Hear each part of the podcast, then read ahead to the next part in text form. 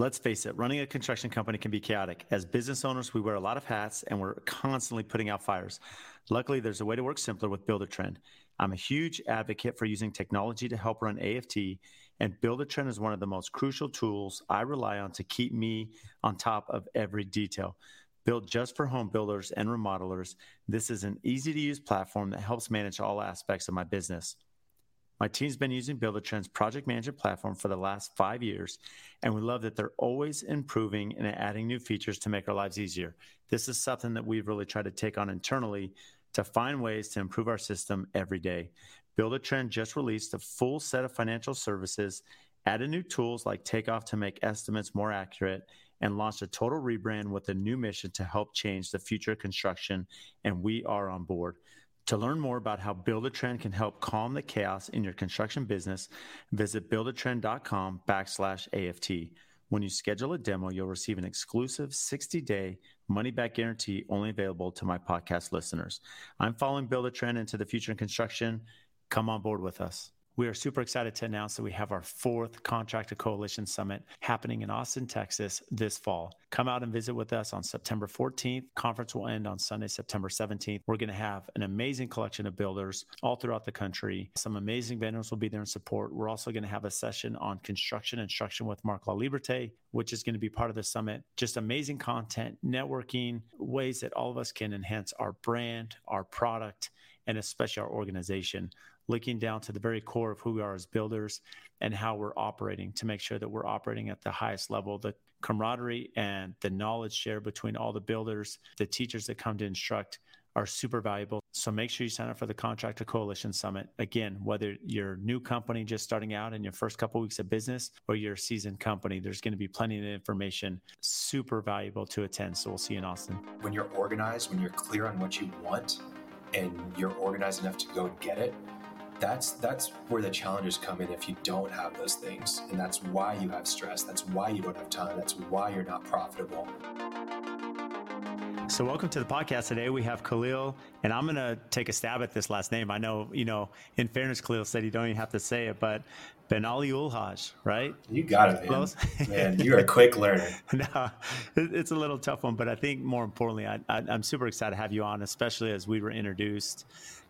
Khalil, and just for a little frame of reference, he is not only a co-host of a fellow podcast, which is the Cashflow Contractor, but also founder of Benali, which is a consultant, agency for contractors. So essentially exactly what all of us contractors, who listen to our podcasts and, fellow consultants in the design build industry want to learn about how to better market their business, run their business, and all things you're going to be speaking about today. So, I think it's I think that sums it up essentially, Khalil. So it does. Great job. I appreciate it. It's good. Thank you so much for having me on. I'm happy to be here. So maybe we start with this, fellow podcaster, Cashflow Contractor. I know that's the title of the podcast, but you also speak about, essentially you're an agency for contractors. What is the Cashflow Contractor? Yeah, the Cashflow Contractor. So me and my co-host, Martin Holland, I've been working with contractors myself for about 7 years, he's in his 70s now, so quite a while.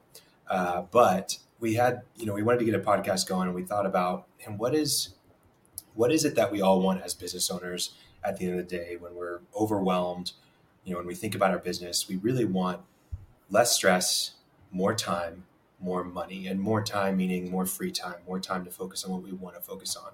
So that's kind of the essence of what we try to help contractors achieve through our podcast. We talk about topics and bring on guests that will ultimately help contractors have less stress, more time, and more money in their lives and in their business. So yeah, it's a great show.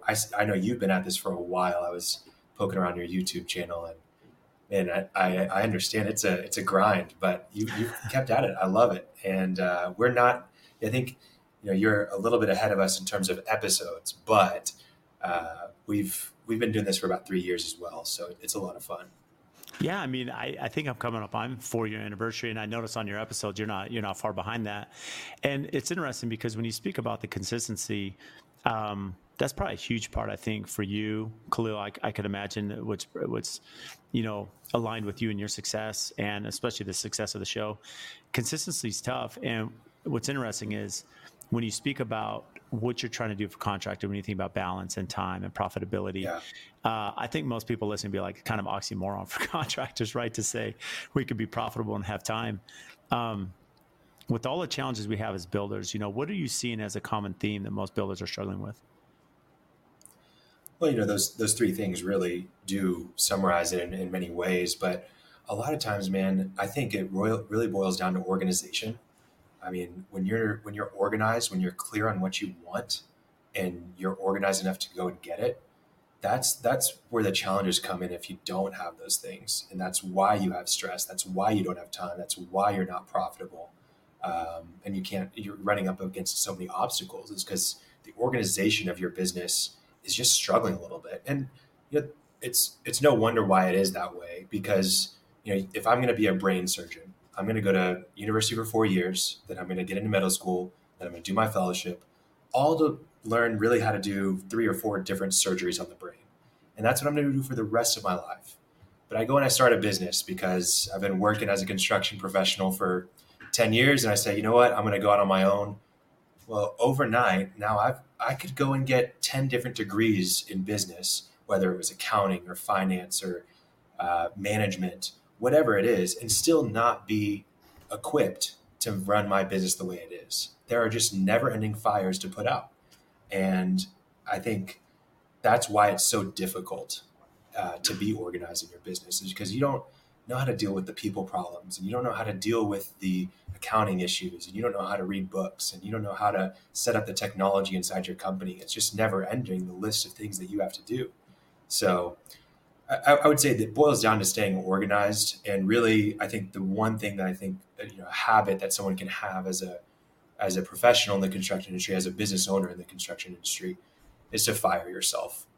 Just the simple concept of finding someone that can take over the responsibilities that you have, that you trust. And that's not necessarily just abdicating and just, you know, hey, go and do this for me, but learning enough to be dangerous yourself in something, and then firing yourself from that position and finding someone who can really be an expert at it and do it for you. Whether that's having an employee full-time, or that's finding a really trusted outsourced partner that can do it for you. So really the biggest challenge I see people have is not being organized. And that comes from trying to do everything themselves. I mean, what is the stereotype of a contractor? Just someone who doesn't communicate well, someone that you can't get in touch with. And that's because they're not organized most of the time. It's really valuable insight. I mean, as you're speaking about that, Khalil, you know, I've seen our business change, right? Last 11 years that we've been in business, my company. And again, these are topics that I wish I knew sooner on. When you talk about fire yourself, I think it's a really interesting concept, because essentially and you broke it down, because it's really easy, I think, for some people to say, well, just hire someone who could do it better, you know, could be efficient, they could take off your plate. But then you're thinking about costs and overhead. And as your company's growing, there's some variables there. But you made a comment, you said, well, you can hire that out too. And so let's take the financial aspect, that it's really important to understand the financial health and how you monitor your business and how you're billing and cash flow and all these things that go into it. And yeah, depending on the size of your company, you could maybe be in a position where you can hire your own accounting team, your own controller, your own CFO, whatever it may be, or you can find a fractional CFO. I've had guests on there, fractional CFO. And so essentially you can hire a same level of sophistication. But essentially, by doing this, it's going to help with some of the overhead, but you're having the consulting side of it, which is something you offer, Khalil. But more importantly, again, that time back, and now that time could lead to efficiencies and personal time, or, you know, essentially focusing on the business. Yeah, absolutely. More time to work on the business rather than just in it. So when you're seeing small companies, because I think what's pretty tough, it's a low barrier to entry, as you mentioned, in construction. So unlike law school or, you know, medical school, you're going to be going to school in your profession. And they, in fairness, you know, still, I know some doctors is still challenged with running their, you know, their office. Yeah, running the clinic. Yeah. Yeah. Because the reality is you're in school for your specialty, and now you got to figure out all the business admin side of it, the customer service that you're mentioning, the bedside manner, all these things. Regardless, they've been in school long enough. There's probably some other resources they've had. For us as contractors, you come in low hanging fruit. You know, low barrier to entry. Do you tend to see certain key areas that people are subbing out. You know, we talked about accounting. Other things people may or may not think of that they could maybe sub out or hire to alleviate some of that time, especially as they're just beginning and may not have the overhead to just hire these positions. Yeah, I mean, I can't tell you how many people I've seen have, oh, my friend does this, or my niece helps me with my social media or whatever it is. And that's great. I mean, ultimately, you should be, when you get started, get work, do it really well. Make sure you're making a profit on that work, but go and get some work, right? But ultimately, I think probably some of the most common things that I see outsourced are insurance and accounting first and foremost, because they don't know how to do it. They go and they find an insurance agent who can help them with, you know, getting insurance on their business, their vehicles, their equipment, maybe anything like that. They also find a tax accountant to do their taxes. But, you know, they really, if you can find someone to do your books and do it really well, that can help you make so much, you know, some of the most important decisions you'll make day to day in your business. Someone who can help you understand if you're actually profitable, if you're actually going to make money on this job that you bid and you're so excited because it's the biggest job you'll ever do, but you're actually losing money on. You know, those are the things that I think are really valuable. Having a great bookkeeper. I think having a business coach can be extremely helpful when you're getting started out as well. Just someone who understands the landscape, knows the lay of the land. You know, the analogy that I love is finding someone who has gone up the mountain and come back down and takes people up the mountain all the time. If you're going to go and climb Everest, you're not going alone. You're going to find a Sherpa, and they're not going to climb for you, right? You still got to take the hard steps, but they're going to know when the path looks good, when it doesn't, and how to get there, when you need to take breaks, when you need to eat, sleep, et cetera, et cetera. So having a business coach is a hugely valuable thing that you're essentially outsourcing the guiding part of your business. And it's not really fully outsourcing. It's someone helping you carry you along.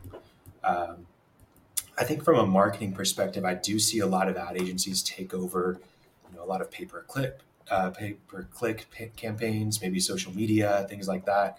And I think that can be valuable to an extent.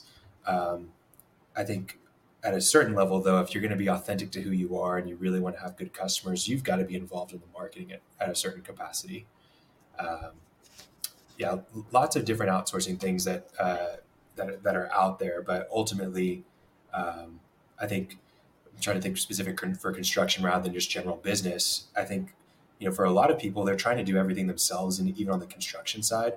And the reality is, like, just talking to a cabinet shop the other day, and they've 100% outsourced their installation process. It was always the bottleneck for them. It was always the biggest headache. And it was what was causing them to lose money on the job. And they were, you know, they've gotten rid of so many different errors in their installation process and customer complaints, and so many different challenges that they've had internally are just gone because they've outsourced installation. They still fabricate the cabinets. They still do the design. They do everything on the project besides the install, and it's been great for them. So don't feel like you have to do everything yourself, right? You know, I think something that we do want to talk about today is even just culture, and I think that's one of the things that you need to work on your business for. And that's one thing that you can't outsource. You can't outsource your culture, right? And I think one of the biggest challenges I see that, you know, with staying organized in someone's business is that they haven't really instilled a culture that is organized. They haven't been diligent about putting the time into thinking about their vision for their business and what the mission is that they're trying to accomplish. They haven't really solidified the values that they want to inhabit inside of their company. And that's something that you're never going to be able to outsource. And so focus on those things that by outsourcing, you can effectively focus on the internal things that you can't outsource, right? And one of those things is absolutely culture and just leading your team. It's genius. And I was just making some notes here, Khalil, as you were mentioning, you know, the accounting thing we touched on. And I think what's really important is all of these items come with an investment, and you think about any of us, if you're going to college, you're investing in yourself, right? For the potential that, you know, that investment's going to carry on to an opportunity, door will open and so forth. And so, yeah, some of us may have student loan debt, right? You in all aspects, you may take a loss leader as a business owner, but again, you're investing in yourself and company because it could be the right neighborhood or the right opportunity, and you're going to catapult that, right? You build on that. But what's interesting that I don't think I realized early enough in my career, what you're speaking about now, is that when you talk about the early on business coach or a really high end, you know, some expert that's, you know, going to understand the financial of your business, not only from the day-to-day billings, you know, financial health of the company, but you said something that's really interesting. You know, you talked about the cabinet company, and really a lot of us could spend a lot of time on an aspect of our business or maybe even a scope of work we perform that's not profitable. And it takes a lot of our time and resources. And if someone's analyzing that and really understands, and the Sherpa example is really good because I'm obsessed about Everest. I've seen like all those documentaries, but yeah. And so where that really relates is that you have someone that's climbed this mountain multiple times, and it's dangerous, right? People die on the mountain. There's a lot of complexities to anyone that knows anything about Everest. And again, I'm fascinated with it.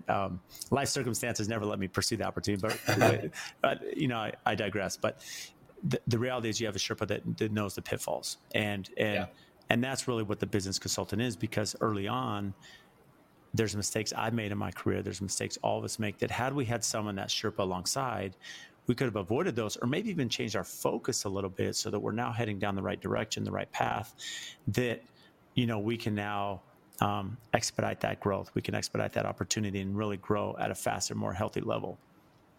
Yeah, absolutely. I mean, and it's not that the business coach or the consultant is going to, you know, make sure that you get to the top without any issues.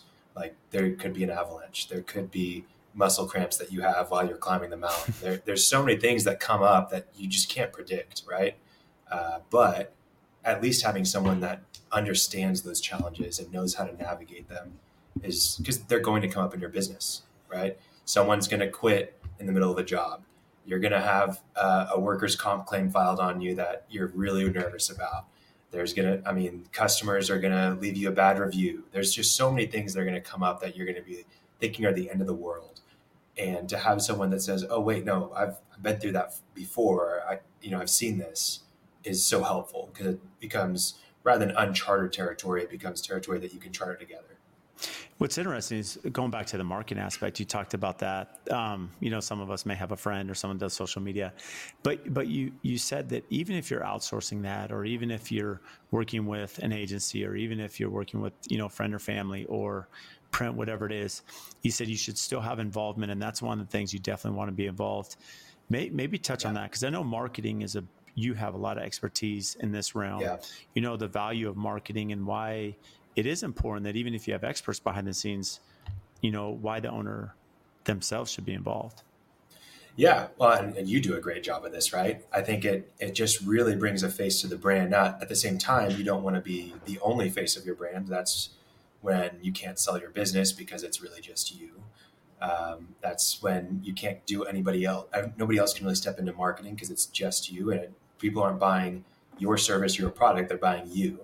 Which is, you know, you can get rich that way, and you can have a lot of fun that way. You can do meaningful things that way. So that's fine to be the face of the company, but you also want to have systems in place to be able to do things without you, right? To be able to market through the rest of your team, through your employees. But ultimately, you want to be involved, because if you just are outsourcing it to an agency, you've really outsourced your first interaction with a customer, right? The first interaction that someone has with you, when it's clicking on an ad, when it's visiting your website or seeing a post on social media, the first interaction they're having is with someone who really doesn't understand the ins and outs of your business and what you're offering, right? Now, there's agencies that can do a fantastic job at getting your message across really clearly, but really you should be really focused on your message as a business. And when you're focused on it and you are very clear on what you do for people, how you help them, we can even divert here a little bit to the heart of the messaging. But when you're really honed in on your message and you have extreme clarity on it, and then you've given that clarity to your team, and then then you've communicated that through your social channels, through your website, through your ads, now everyone's really clear on your message because it's coming directly from you.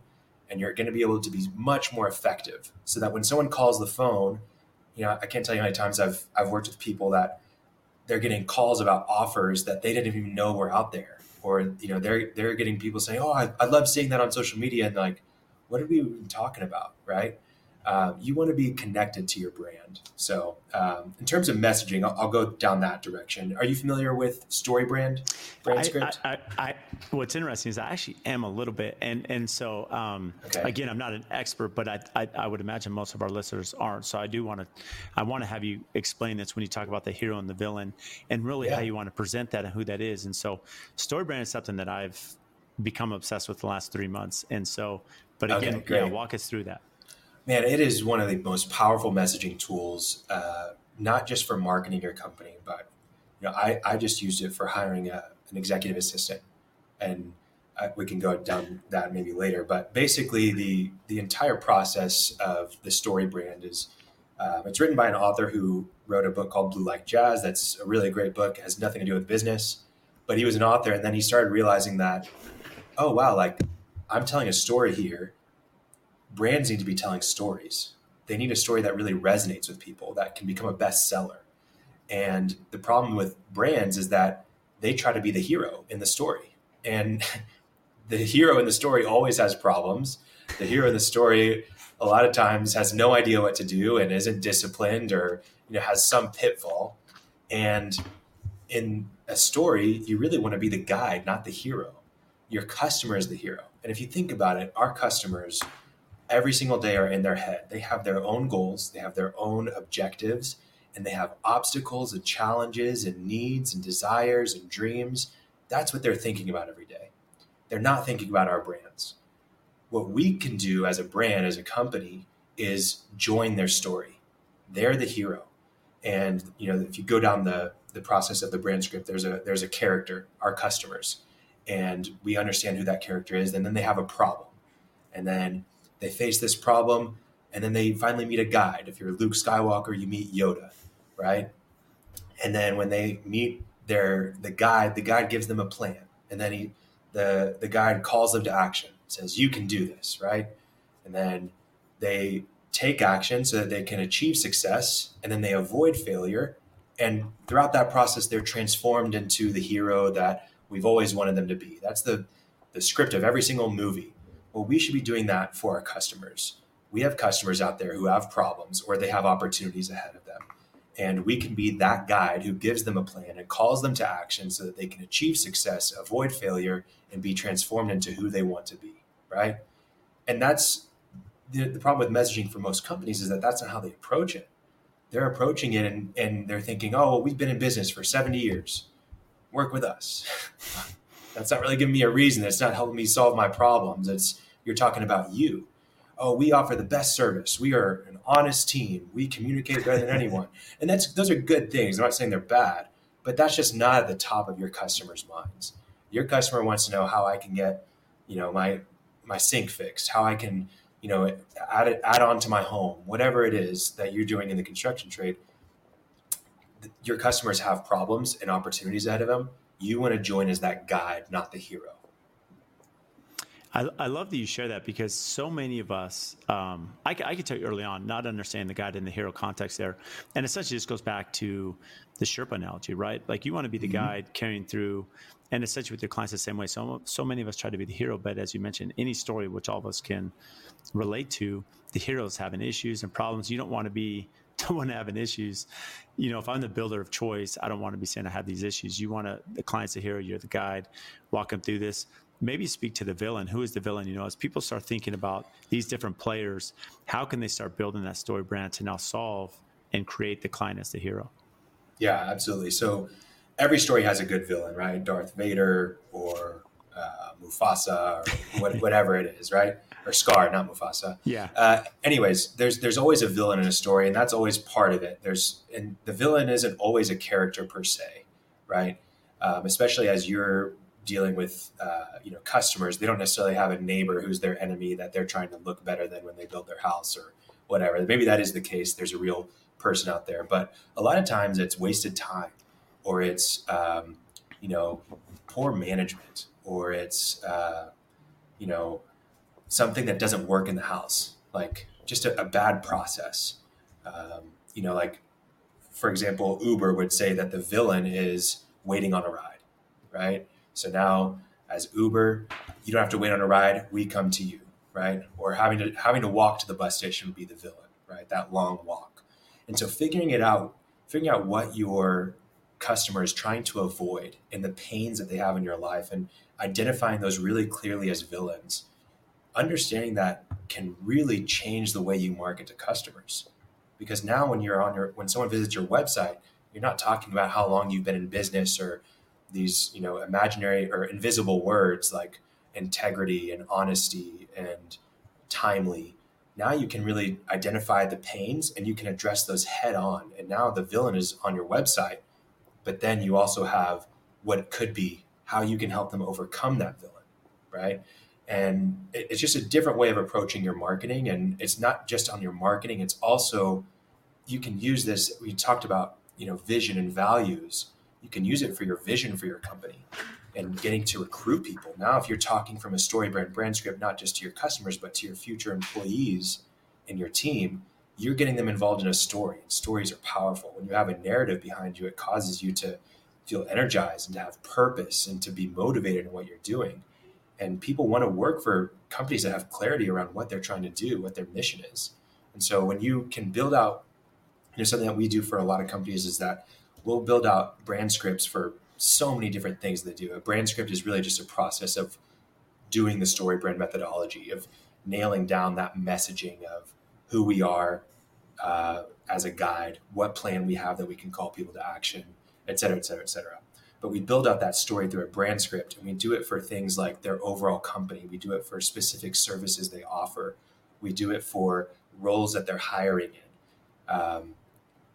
Anytime we're thinking about doing something as an initiative, like hiring someone or implementing a new process or whatever it is, doing a brand script for it really gets us clear on why we're doing it, how we're going to do it, and making it in a way that we can communicate it effectively to the team and get buy-in. So it's a really powerful thing, and understanding your villains and the villains of your customers will really change the way that you approach talking to them about your company and the work you do. This episode is brought to you by Pella Windows. When it comes to building homes at AFT, almost every project has Pella Windows. And they've been just an incredible partner of ours. And locally, Sammy and Adam, they are not only amazing business partners behind us, but they are super close friends. And I speak on the podcast all the time about the importance of relationships, right? Relationships with our customers, with our vendors, with our suppliers. Because at the end of the day, I'm only as good as those that help our brand and assist us in our projects to take it from the ground up all the way to completion. And if we didn't have partners such as Pella, there's no way we'd be who we are today. Over the years, we've built this amazing relationship. When we call them or email them, they respond. They're quick. Their company culture, their integrity, their honesty, they are always there to do what's right for us and the customer.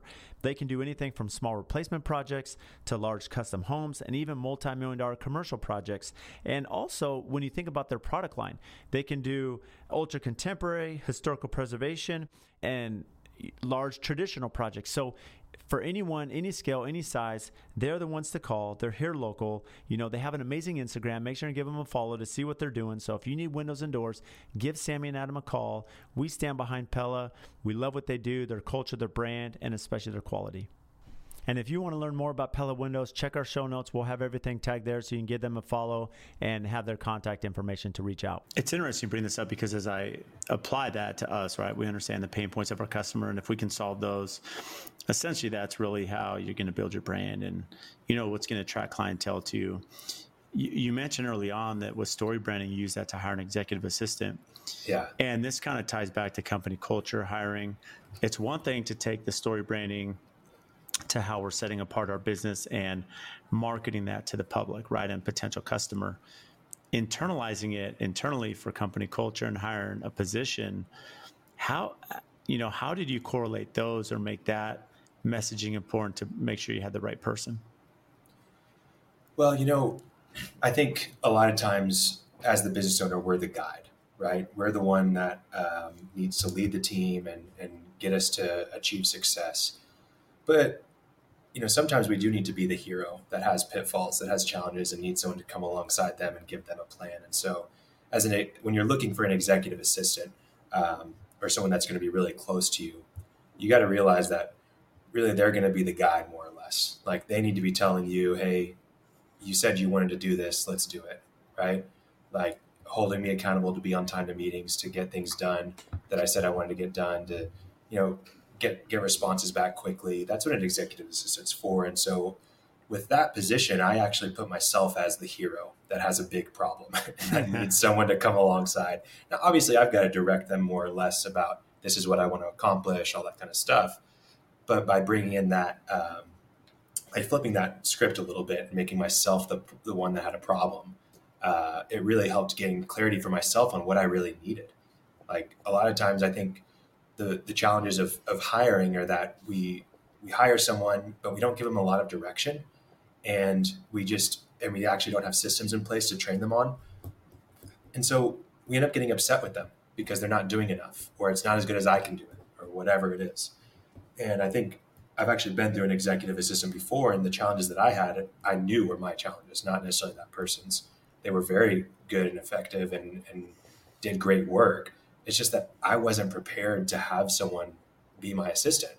And I didn't have the systems in place for teaching them how to write emails the way I do. And not that they're going to send them, but I'm going to review them. Well, for a while there, I was just reviewing emails and rewriting them.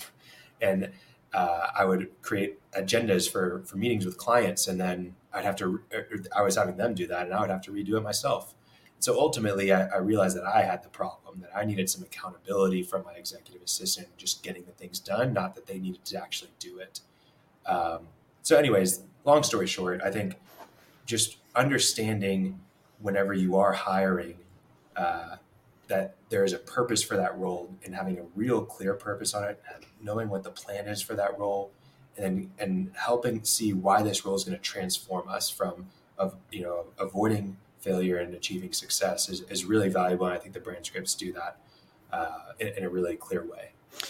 It's interesting, the retrospective analysis you gave, as you internalize this for you, Khalil, and you're thinking about, well, the first time maybe I wasn't ready, but now I'm very clear and understand my expectations. It's funny how, and the other analogy I could give is that, as a builder, I feel that we become numb. One of the issues that I know I have, or my team has, is on a day-to-day basis, we understand the complexity of building a home, right? That's what we do.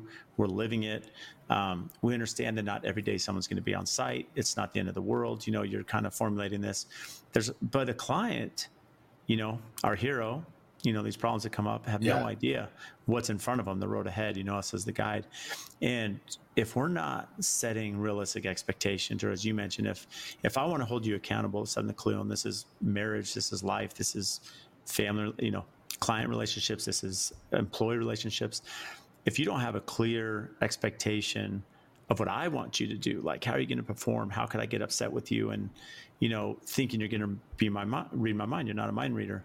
And as a builder, I know anyone that's built their own home, you're going to be building your own home and be like, oh, I forgot that you're going through this emotion. I forgot that you're going to be dealing with this issue or this bust. And so it helps you on the flip side to say, okay, how can I make this client experience a lot better because I'm living through it myself? And probably similar to you, that now, hey, I'm putting myself as the client, I'm hiring an executive assistant. If I'm very clear, now the person you're going to bring in not only understands what you expect of them, but I can only imagine that has an impact on company culture too, because they now understand clearly what you want. They understand what you want. They understand the direction. They understand what transformation looks like. They understand what success looks like and what failure looks like. Just even defining what success is and what failure is something that not enough companies do when it comes to hiring. Like when you think of you're bringing this person, have you defined what success looks like for that role? And then even more importantly, have you defined what failure looks like for that role? Because if you're, dealing with a lot of turnover in your company, have you defined what failure really is for a role? Because if you do that, now it's really clear when you should make a decision around promoting, around firing, and those things are happening every single day in companies, and it's just going off of a hunch or a gut feeling. And gut feelings are great. Our instincts are important, but at the same time, let's have something that's really clear for the individual as well. That's not just a gut feeling. That's, hey, remember whenever we hired you, we said that this would be failure? Well, this is what's happening, so we're going to let you go, right? Well, I think what's really hard as a business owner is there's steps here to understand marketing strategy. There's steps to the story brand, and there's steps to expectations and systems and directives. Leading your team, though, can be really challenging. That's, you know, some people are innate, they're good leaders, you know. Yeah. It's funny, I'm a big sports guy, and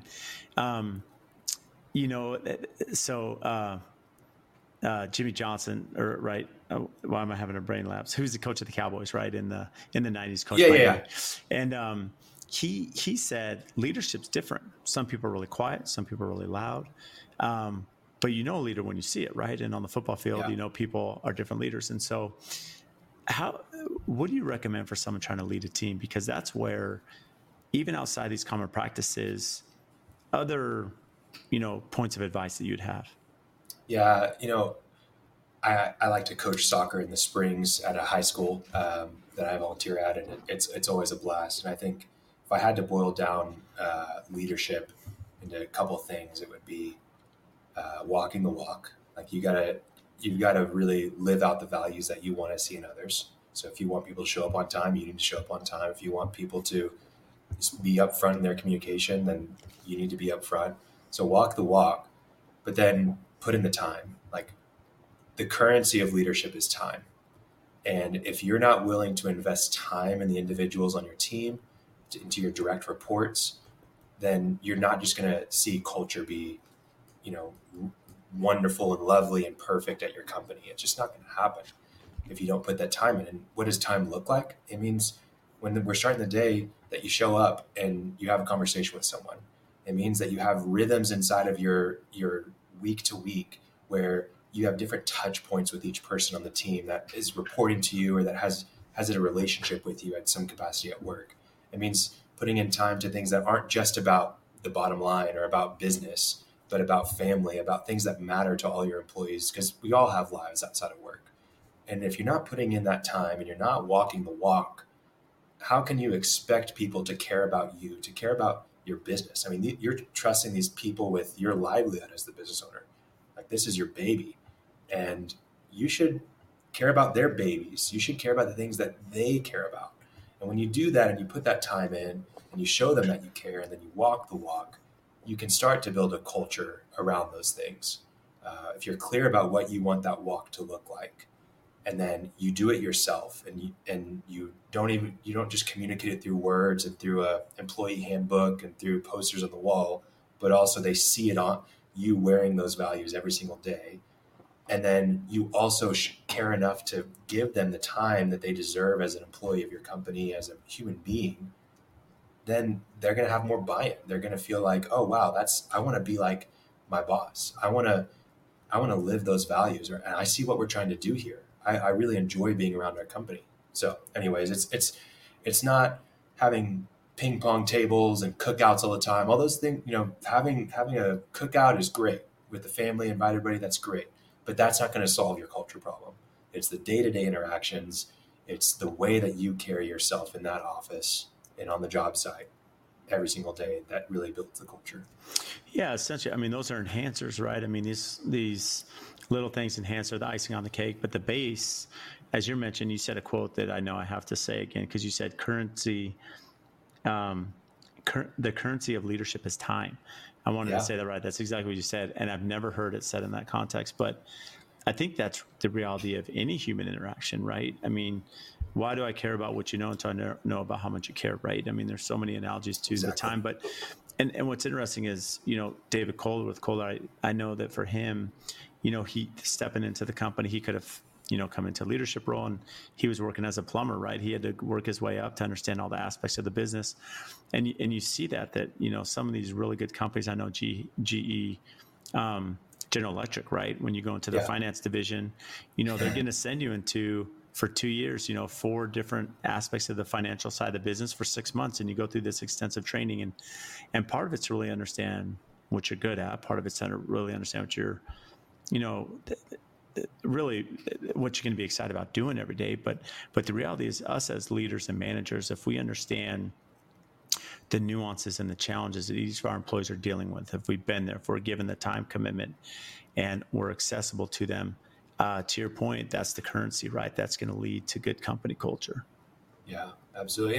And it can't always just be on you too. Like, if we're going to have a strong pyramid, I don't know if the inverted pyramid for servant leadership, but regardless, if you're going to have a really good foundation and you are that foundation, you've also got to have really good framing. And that framing is your middle managers, your leadership team that's right below you, your foreman on the team. You've got to train them how to put that time in as well, because it can't just be coming from you. At a certain point, when you grow and you've got dozens of employees, it can't be you, right? That's going to be too much. You don't have that time, and the currency is time, and you don't have it. So you can't lead those people. You've got to lead the people that are closest to you. And then you've got to show them and coach them how to lead the people that are underneath them. And so the house doesn't stand without that. You've really got to train the people on your team to do that as well. It's funny because I was just speaking about this week in Khalil, which is perfect timing. So what's in it, as any company grows, to your point, you're going to have you as the leader of the company, your time is focused on other aspects of the business. And that's going to evolve, right? As the company grows and you have more people in the pyramid. And having a strong leadership team in the different departments is super valuable because they can essentially be the currency when you can't be, right? At all points. What's really hard, though, is when you're a small company, there's still, everyone's calling the president. They're calling you, Khalil, all the time. And you're answering the questions. You're solving them for them. And it's that handoff of the baton to say, okay, well, now you got to go through middle manager. Now you have to go through my director. Now you have to go through whoever. And it's not that they're bad. It's just that retraining. And what's interesting, I was speaking to Justin Newman, who's a friend of mine, and he's an executive of a big commercial company. Yeah. And a technique that he had, he said, look, I was kind of solving everything, and we had a new VP, right, that was under me. And the same thing was still happening where not lower level, but essentially super intense. And other people were calling them just on some questions. And his response was always like, that's a really good question. Have you spoken to Heather about that? Who's the new VP? And always out of habit, they're like, yeah, you're right. I should be speaking to Heather. Why am I calling you? And so part of that from a leadership side is also training those to say, hey, giving authority to those you put in command, honoring that, not overstepping that, and saying, hey, have you spoken to so-and-so? And then that way they're also understanding what that leadership pyramid looks like internally. Yeah, absolutely. You've got to train that behavior. I think of it in terms of two sides. You've got the behavioral side where people have to be accustomed to speaking to Heather when it's appropriate, right? But then you've also, for me personally, I fall back to my systems and to what I call rhythms in life. Like I know that when I'm starting my day, the first thing I'm gonna do is I'm gonna look at my calendar. And if it's not on the calendar, it's likely gonna be forgotten. Like that, I'm religious about it, right? Same thing, like if you want people to have connection, to spend time together, to work together and be led by one another, you've gotta have rhythms in place that encourage the behaviors that you wanna see embodied. And so if you can put some rhythms in place inside your company that create those connections for those times of collaboration, then you're going to have a much more successful, process of them becoming leaders. And so that just means, I've since downsized, but I used to have a team of 12. It's not massive. And within our team of 12, I would have one-on-ones with my directors. And we had a one-on-one every single week. And I would say about 25% of the time we talked about work. It was only a 30-minute meeting, but the rest of the time it's really about just investing them as people, about their careers, about what skills they're trying to learn, about the problems they're having as they lead others. And then we would always have a team meeting once a week. And that team meeting would be 30 minutes and it would be everybody together and it would just be having fun. It would be telling stories, telling our wins from the week, whether it was professional or personal, and then telling our mistakes from the week. Where did we mess up? And then through that experience, everyone gets to be a little bit more vulnerable and a little bit more connected and a little bit more like they feel like, man, we're in this together. Like, oh, wow, boss said he had a mistake.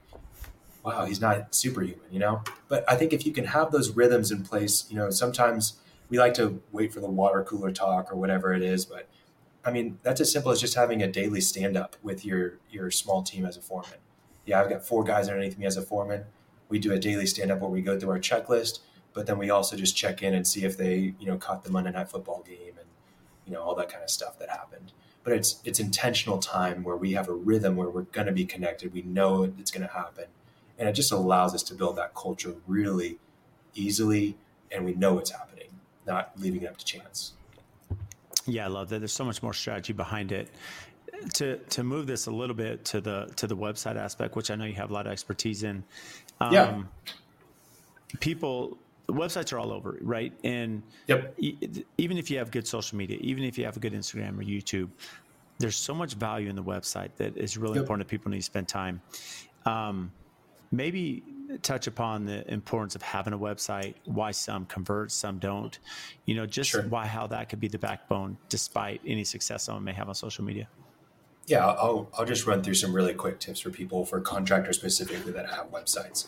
Ultimately, people are coming to your website because they want to see that you're credible. They want to see the kind of work that you're doing, and then they want to get in touch with you. They may be interested in pricing depending on what kind of contractor you are, but some of them are also going to understand that it's going to require a conversation before they can get pricing. There's several ways that you can answer those questions, but ultimately you need to have a website that makes people feel comfortable working with you.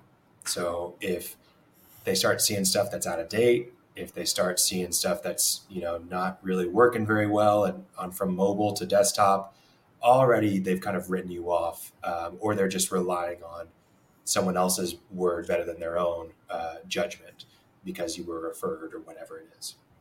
So on a website that converts, it's really straightforward. It's speaking directly to the customer, just like the brand script that we talked about earlier, and using language that helps them identify their problem and see you as a solution.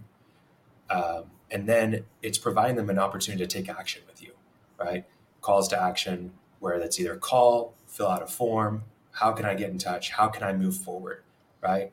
You also probably want to give a plan of some sort, kind of like the StoryBrand brand script of, hey, you call us and you schedule your design appointment with us. We come back with designs for you to approve. After that, we order the materials and get to work. Something as simple as that. But try to make it really simple. You don't want to have some 20-step process of what it's like to work with you, because then even though it may be that long internally, for the customer, 20 steps feels like a lot. Let's just make it 1, 2, 3, right?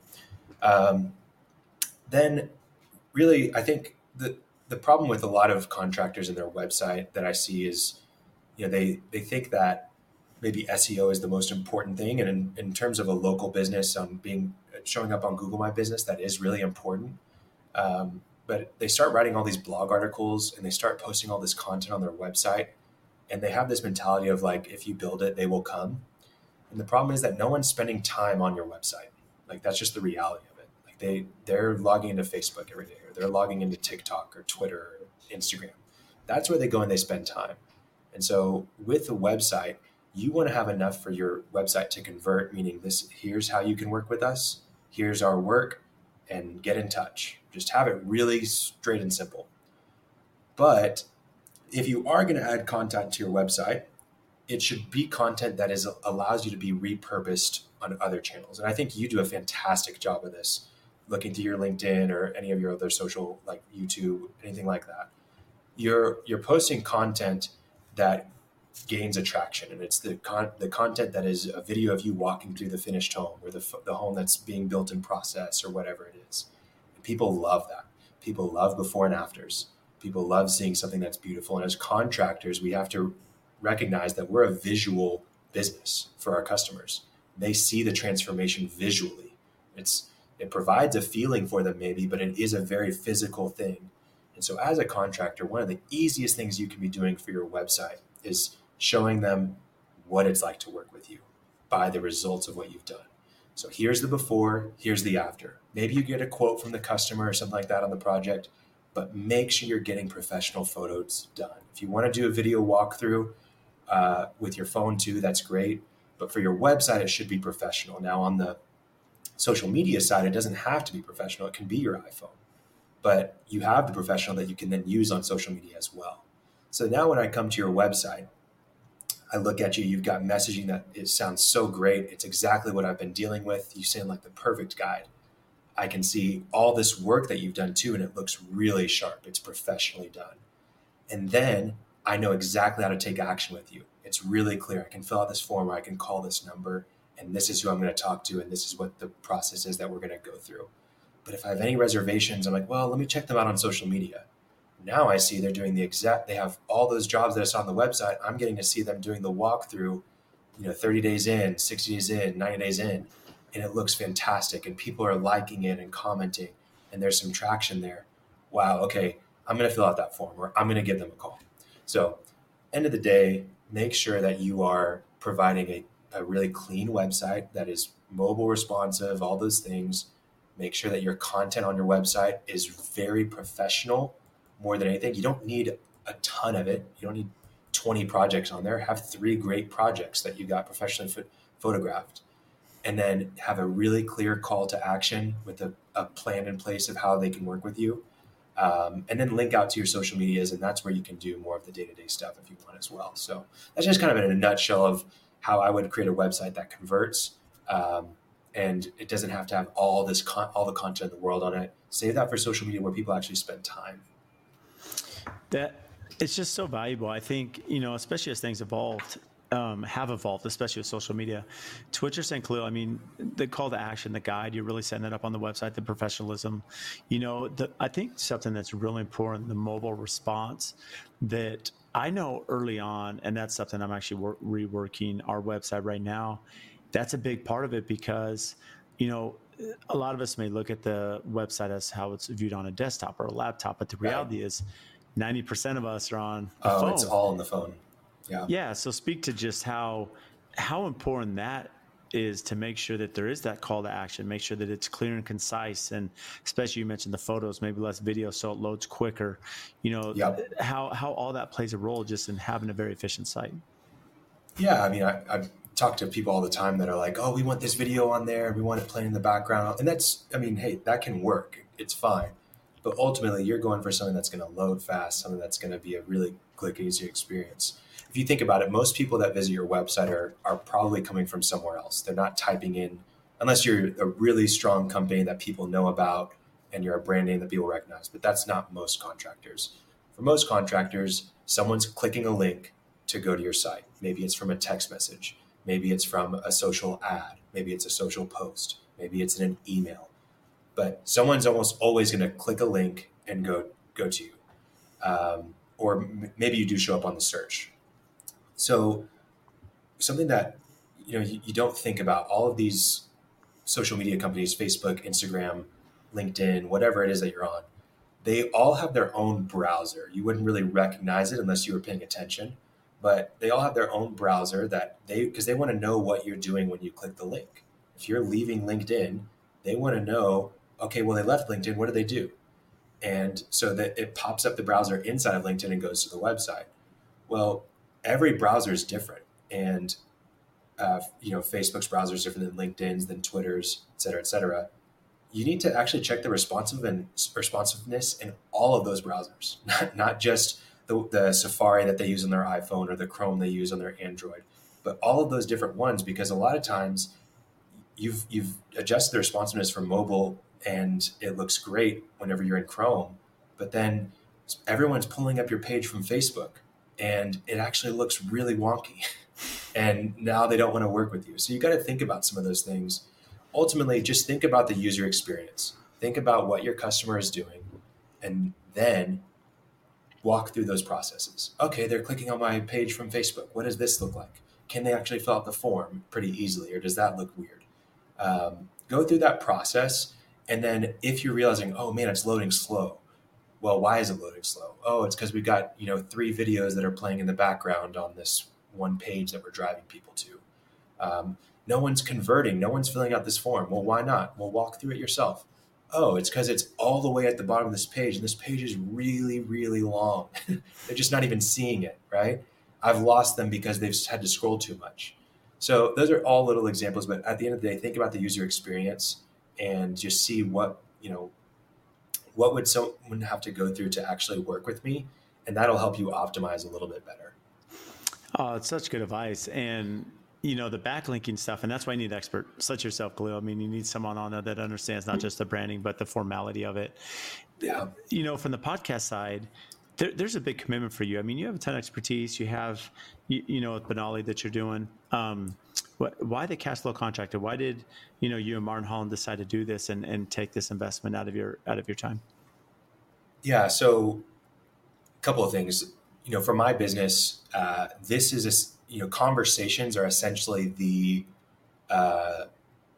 the before and afters for our business, for my business, right? So for, you know, a contractor, for what they do every single day, they should be taking photos of it and then showcasing that work. Well, conversations are the exact same thing for me. I'm talking to businesses every single day and I'm helping them through real problems. And that is my before and after. And so what better way to do the before and after than on a podcast where we can talk, I can have those same exact conversations that are recorded day in and day out that can then be, you know, distributed throughout the world on social media and every other platform. It's crazy that we can do that. The technology is here today, but it's just, it's amazing. But now whenever I'm, you know, dealing with a potential client and they're dealing with this problem, I can consult them for that 15 minutes. But then in my follow-up, I can send them the 3 podcast episodes that we did to cover that same topic.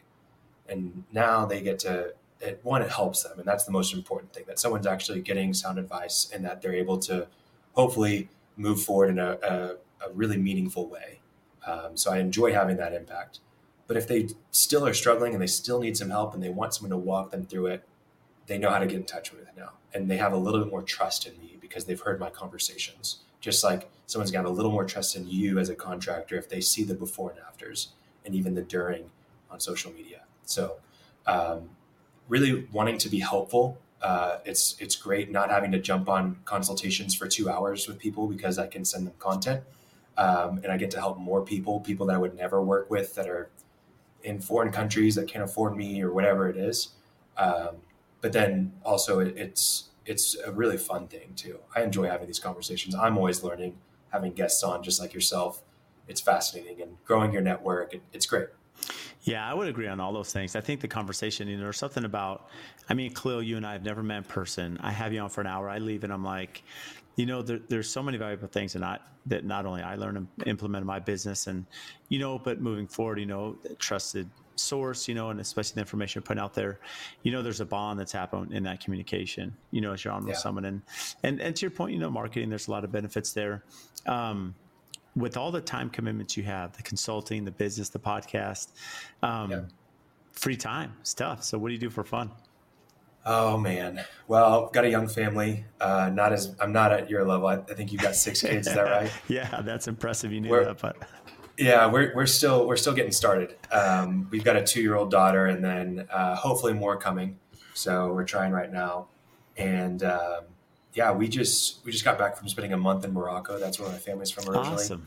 So that was a really, really great trip. My daughter's first time to go, and that's where my father lives, and got to see him. So, but yeah, I coach soccer in the springs, in the evenings. That's something that I really love to do. Played collegiate soccer, and still get on the field every once in a while to play, but mainly do it as a coach now. And then, I love to cycle, run, stay fit. Played pickleball last night. I don't know if you've gotten into pickleball at all. That's a huge thing here in Phoenix. I'm building them all the time. Yeah, it's fun, man. Always enjoy it. It's packed too. Like it's funny enough, the place I just went to, they got rid of all of their tennis courts and just put pickleball in. It's crazy. I'd be upset if I play tennis too actually every Friday, but I'd be upset if I was a real tennis player that could actually do some damage and they took away my court. Anyways, that's a little bit about me. I enjoy having fun. Little thing I do. I host another podcast that's just me. It's called Let's Go for a Walk, where I just kind of talk about life lessons. And I am literally on a walk, so you hear cars and birds and dogs and lawnmowers, but just talk about life lessons I'm learning. And the goal for that is really, you know, a way to document conversations and maybe share with my family. I'm only going to be in this season of life once. Yeah. And so I want to be able to document that. And then, you know, my daughter can listen to that in 15 years maybe. And whoa, dad was dealing with the same thing I'm dealing with, whatever. So, yeah. Well, wise beyond your years, there's definitely a legacy you're leaving, you know, for the rest of us, Khalil. We can't thank you enough for that. And for those listening, upcoming and exciting, you know, and where can they find you? Yeah. So, upcoming, we're just working on more productized services for contractors, things that are a little bit more accessible. Trying to build out a library of content that, you know, contractors can do it yourself with. If you wanted to build a website, if you wanted to run a social media campaign or whatever, something you can go and do yourself. Then more of like a premium content model as well, where you can maybe take a course on it and really become more of an expert in one of those things to then do it for your company, maybe even train an employee on. And then we'll still have what we currently do is more that done for you service in setting up your messaging, identifying what channels you want to be working on as a company to drive business and to market your company. Going in and creating a website, going in and implementing a CRM or any other software inside your company. That's kind of what we do. You can find us at benali.com, BNALI.com.